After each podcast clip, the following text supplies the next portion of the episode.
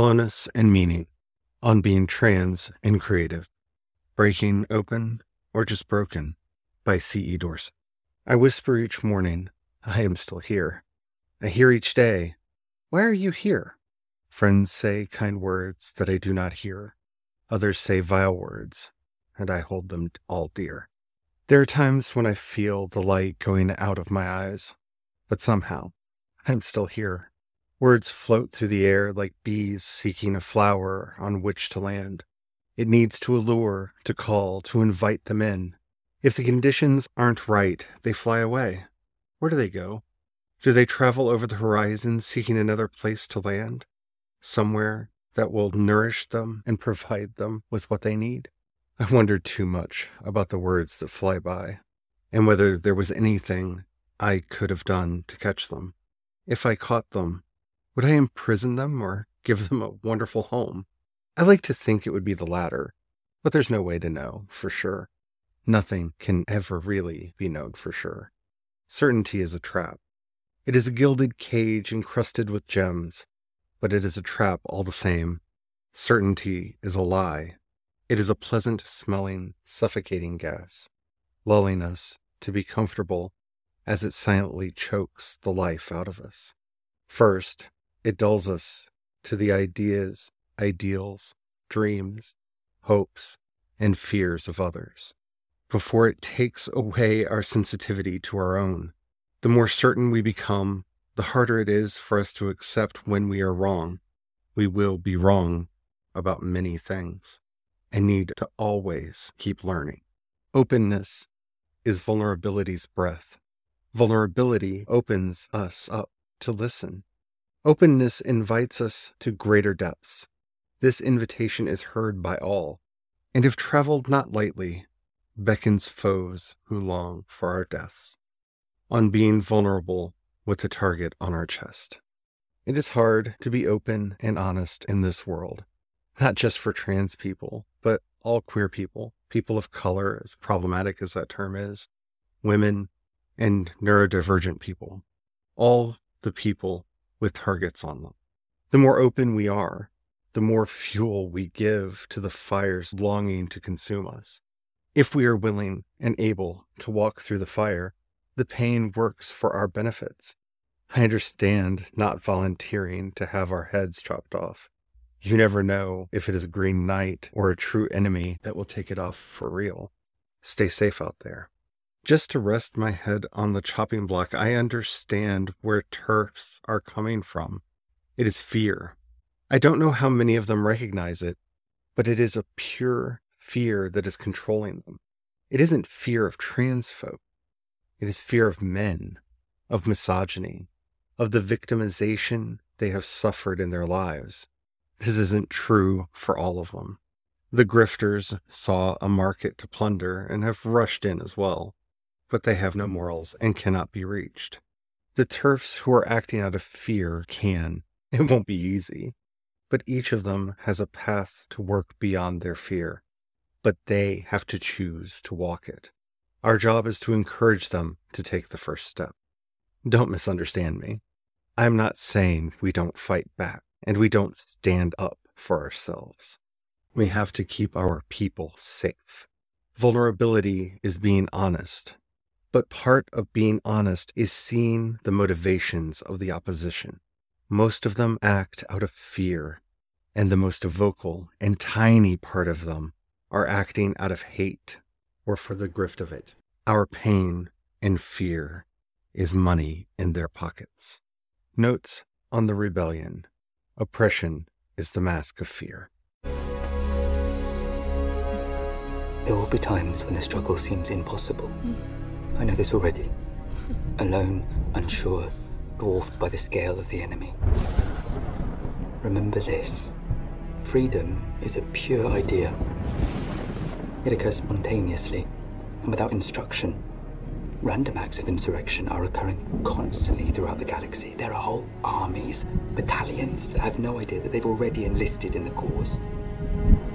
Remember that the frontier of the rebellion is everywhere and even the smallest act of insurrection pushes our lines forward. And then remember this The Imperial need for control is so desperate because it is so unnatural.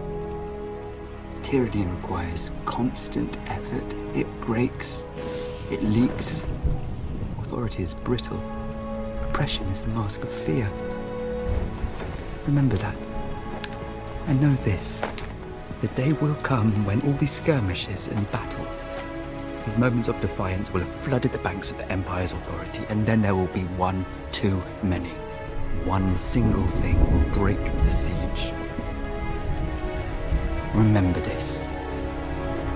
Try.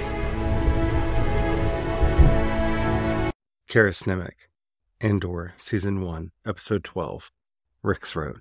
Existing in the world as a trans person is an act of insurrection. It is an attack on the patriarchy. It challenges the power of cis heterosexual white hegemony. They define all of their identities as pairs of opposites. If those opposites don't stand, all their definitions fall apart. Foundational to all of this are the patriarchal definitions of male and female. First, I have to say that the words male and female, even though they look similar, do not share root words. Female comes from the Proto Indo European word for one who nurses.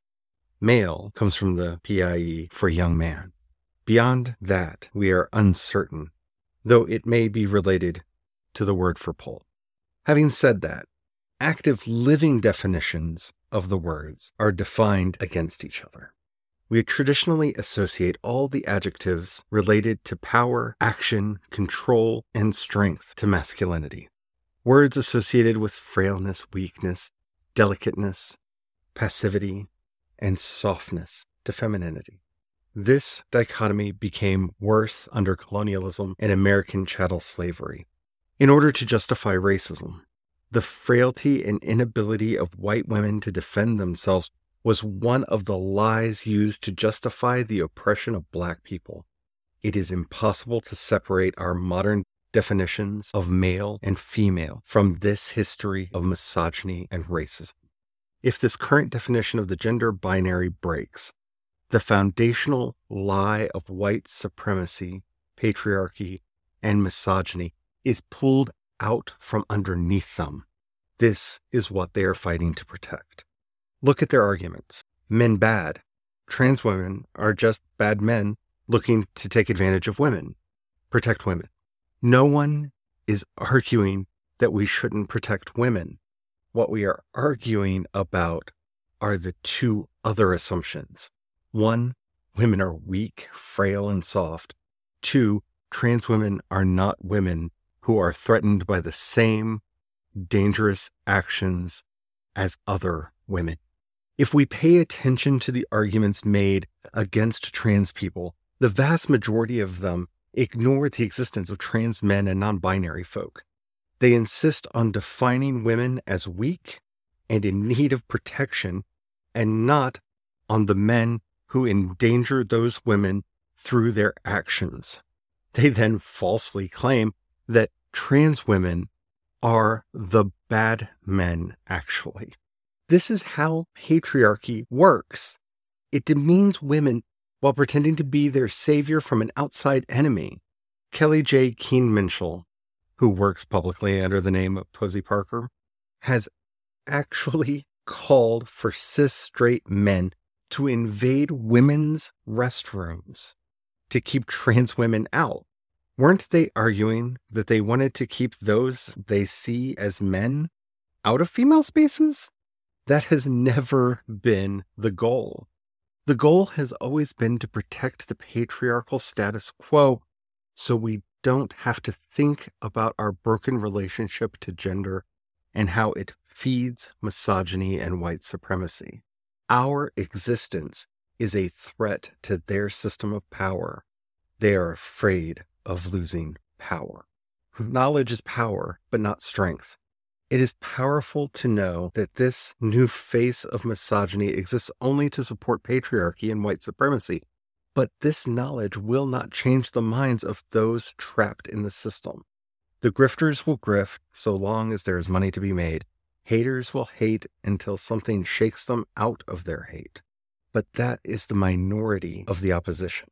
The majority of the opposition to trans rights are afraid, and we have to address those fears. We can never be respectable enough to convince people we are not dangerous. It hasn't worked for the civil rights movement, the feminist movement, or even the queer rights movement. It wasn't and will never be respectability politics that will move public opinion. Exposure changes minds and hearts. You cannot have compassion for people you are unfamiliar with. That is the hardest part of this. We have deceived ourselves into believing that humans are rational animals. We aren't. We are emotional animals who justify our feelings with reason. That doesn't mean we stop fighting for the facts. But we cannot allow ourselves to believe that the facts will save us. Connection and getting others to see us as valid human beings will save us. When arguments don't work, change the mode of debate. Make music, art, sculpture, tell stories, write fiction, tell jokes. Be creative. Creativity speaks to the deepest parts of us. Use your strengths. If you debate well, debate. If you are a creative, make magic. The biggest thing we can do, as long as we are safe about it, is show up and be seen. Running on empty. Yes, I feel broken, beaten, empty on the inside. I remember being bashed, leaving the club in a skirt. Like so many others, I am so tired of having to repeat myself over and over again. Just over the past five months, I did a post on being a queer transgender person of faith over on Creation's Path. On Project Shadow, I wrote about my thoughts for the Transgender Day of Remembrance, and I started this, my non binary writer podcast, with an episode called Paying the Queer Tax. Those are just the posts I've had the energy to make. I've given talks and presentations, not to mention all of the one on one and small group discussions I've had in that time. I don't want to spend all of the little energy I have on this, saying the same things over and over again. I'm empty, hollow. That is why so many of us are so tired of engaging with people in order to justify our right to exist. The beauty of hollowness broken, shattered, empty, torn open, devoid of joy, lost in pain, grief, whole while cut into pieces, untouched by their words, free from caring, opened up, hollow. The beautiful thing I have found in being hollowed out is that I am open for something new to grow in me. Their hate is a forest fire that may have scorched me but it has fertilized the dormant seeds within me to sprout and bring forth new creative work. It isn't easy to create after or during devastation, but old things must be torn down for the new to take their place. The harder they go scorched earth on me and my people, the more fertile soil they make for us to take root and grow. The truth is not a rose, it is a weed. It takes advantage of any opening it can find to spread and grow. Once it is introduced, it is impossible to eradicate. Be creative, my siblings, sisters, and brothers. Stay safe and know that it's okay to take a break from the battlefield. We will hold the front until you're ready to come back.